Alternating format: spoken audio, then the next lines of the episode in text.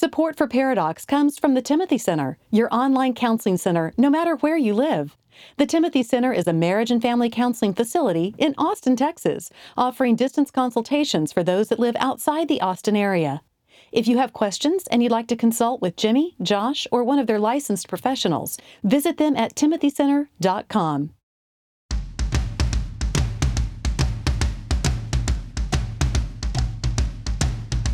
Recording live from Austin, Texas, a conversation about marriage and family that women will love and guys won't want to turn off. Dr. Jimmy Myers and Dr. Josh Myers are a paradox.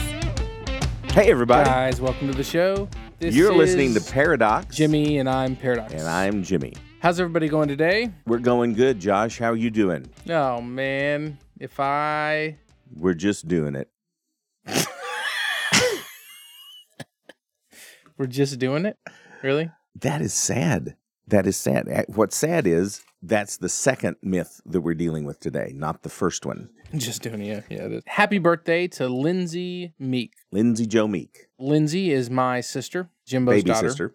baby sister. She lives in Waco with her husband, and she I don't think listens to the show, so she won't receive this message. They could be divorced by now Yeah, because they don't all- listen to the show. For all we know. Mm-hmm. Yeah. But happy birthday. Yes. if you do listen to the show and you have contact with her, then we would love for you to tell her that She, she, was missed, mentioned, She missed her happy birthday message. and tens and tens of people heard us mention her, hmm and um, and she wasn't listening. So So tell her a happy birthday from the Pairadocs if you see her soon. Yes, This, of course, is probably releasing in early October, but oh yeah, a little late. but yeah, September twentieth when, when we're recording today is is her birthday. So go ahead and tell her. We are doing another mythological show Study today. Yep, yep, yep. We've already looked at some of the biggest myths of parenting. I went to Greece back in 2004, way back in the day. Was that when you developed the bad acne? Hmm. When you were Hmm. Greece?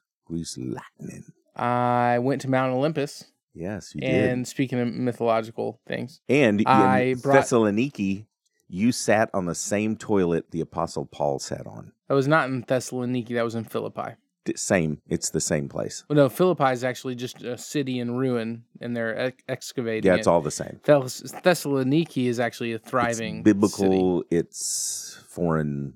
It, they're the same place. But you know the um, earthquake that let out Paul. I went to Mhm. that prison. Really? Yeah, and sat right on his toilet. I know. Pretty cool. Some people, you know, this is where Jesus walked. Well, that was where Paul, Pooped. Yeah, where Paul pooped, and you sat there. peed a little bit. Yeah. It's, yeah. I went to Mount Olympus and bought Zeus and brought it back to my grandfather, my 90 year old grandfather, and he did not like the gift. Something about the greatest generation. They don't take any crap from the mythological creatures. They don't. And if he doesn't like your gift, he'll just say, um, yeah, give that to someone else.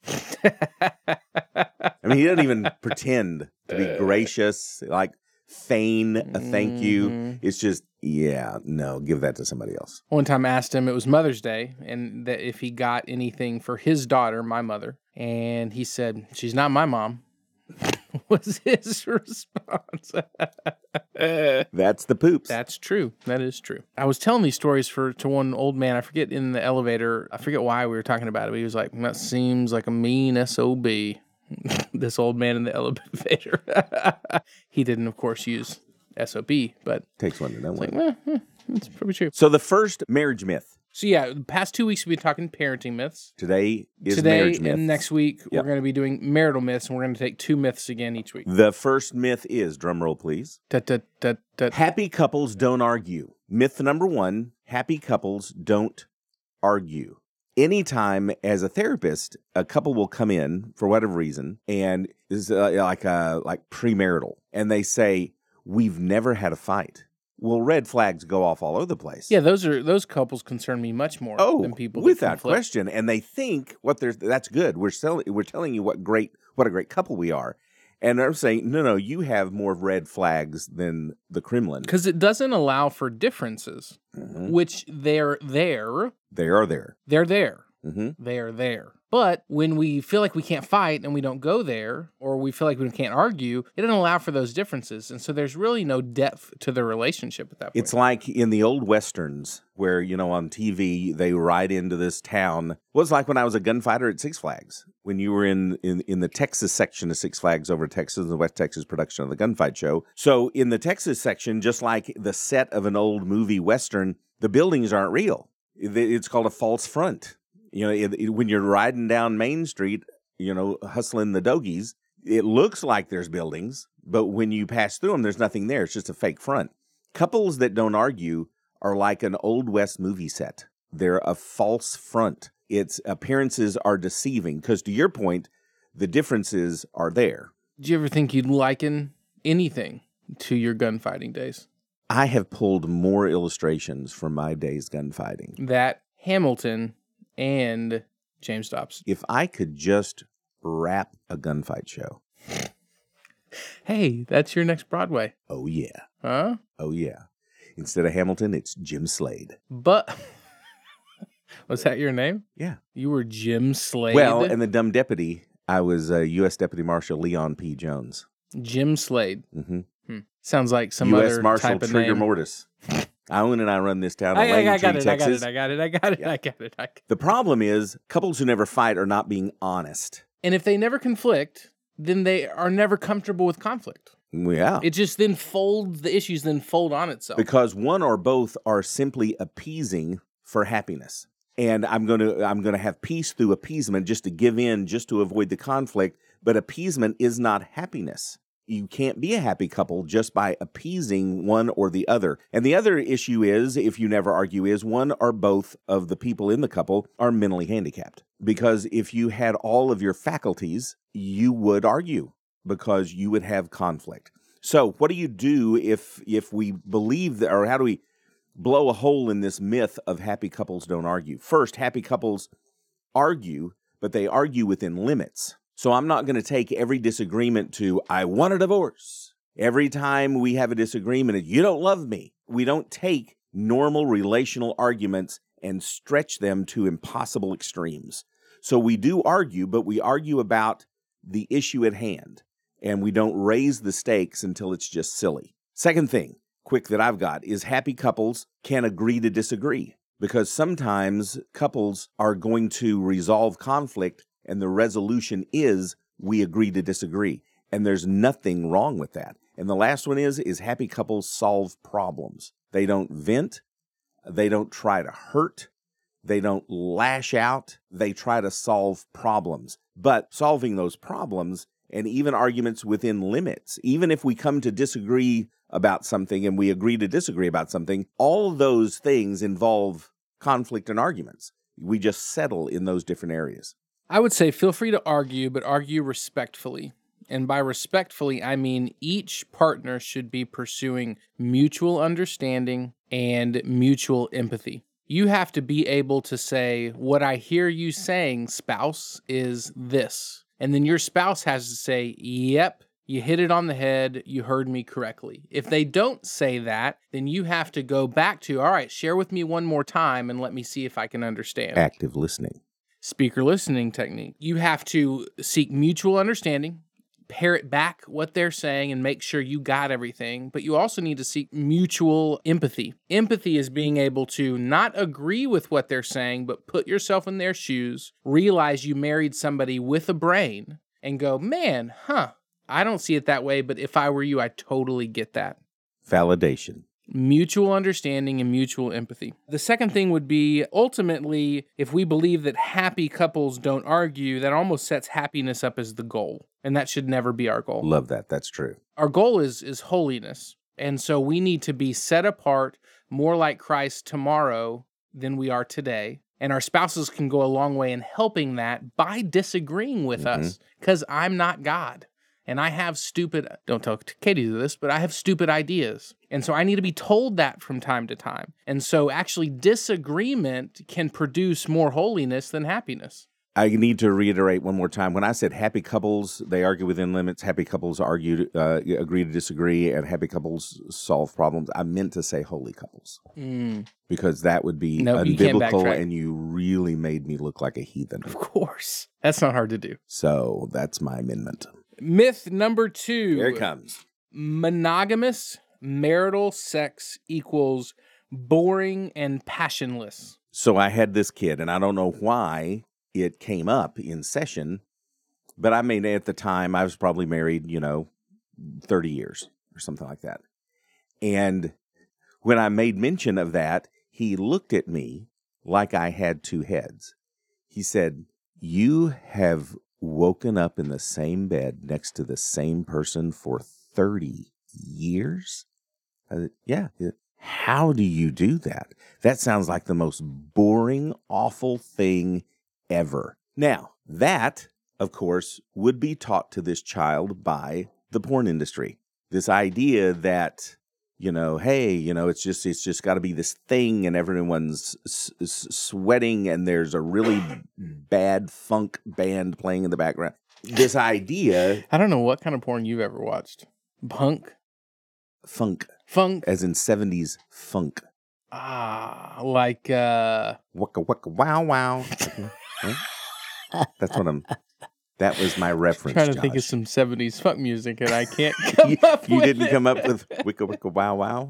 Uh, But that's where that idea, anyway, comes from.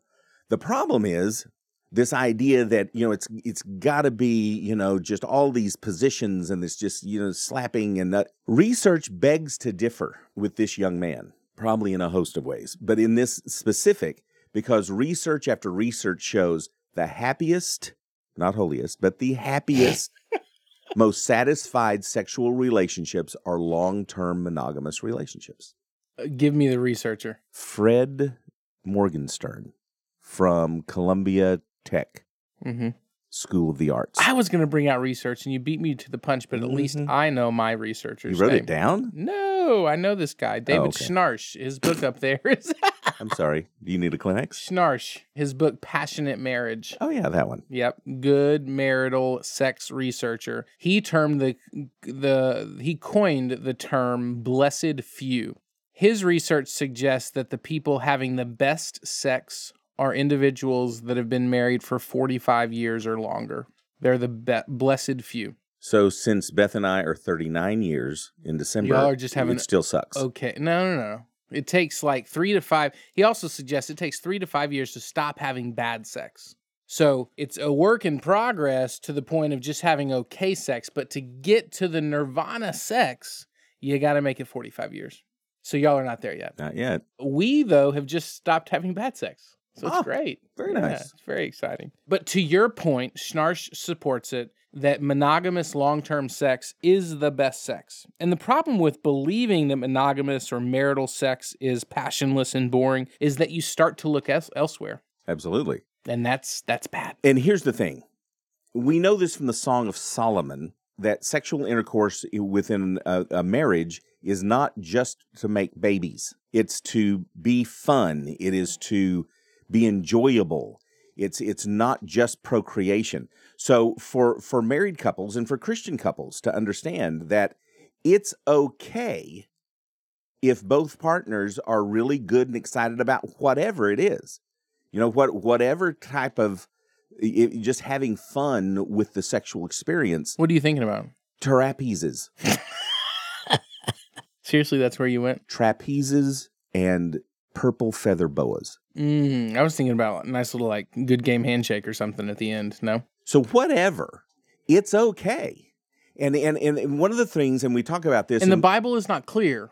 The only thing they're clear on, or the Bible's clear on, because it wasn't meant to be the sexual guide, true. is that marriage is meant to be between married couple. Yeah, But absolutely. outside of that, being able to experiment and figure out what each other like, it's all fair game if it's mutually respectable, Yep. uh, you know, respecting. Absolutely. If it doesn't offend one of the parties, I mean, so we should be able to say to our wives, invite a "You trapeze." have breasts like mounds of hay, and necks. Uh, you have a neck like a gazelle." We should be able to say that in the book "Fearless Parenting." Again, one of the classic works uh, of Christian parenting, written this side of the birth of Jesus. We talk about that in one of the chapters, just about how we have taught sex in the in the in Christian families for the last hundred years has failed because we've taught young men, we've taught especially girls that it's a duty,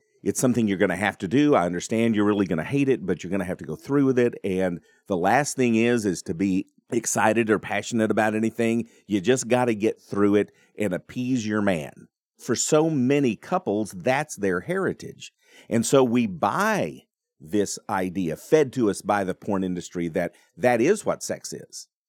What you see in pornography, that's what sex is. And again, it is not. Feel free to bring passion into the bedroom. Mm-hmm. Feel free to experiment, always communicating, but experiment. By the and way, try new. I'm going to nope, be putting nope, on nope. Craigslist a trapeze. So if someone wants, So cheap. feel free to experiment and talk through it and try new things, but make sure it's in a loving, respectable way. it's cake versus icing. It's broccoli versus red velvet cake. Red velvet cake is fine, but if that's all you ever eat, it gets sickening. And your guy, and I can't even pronounce his name without sneezing. What sex is in the beginning is just this physical act, and it becomes three dimensional after a while. It's so much more than simply sexual intercourse. How how do you, after decades, you know, have the the most satisfying sex life? Well, there comes a point in time where you desire oxytocin more than you desire dopamine.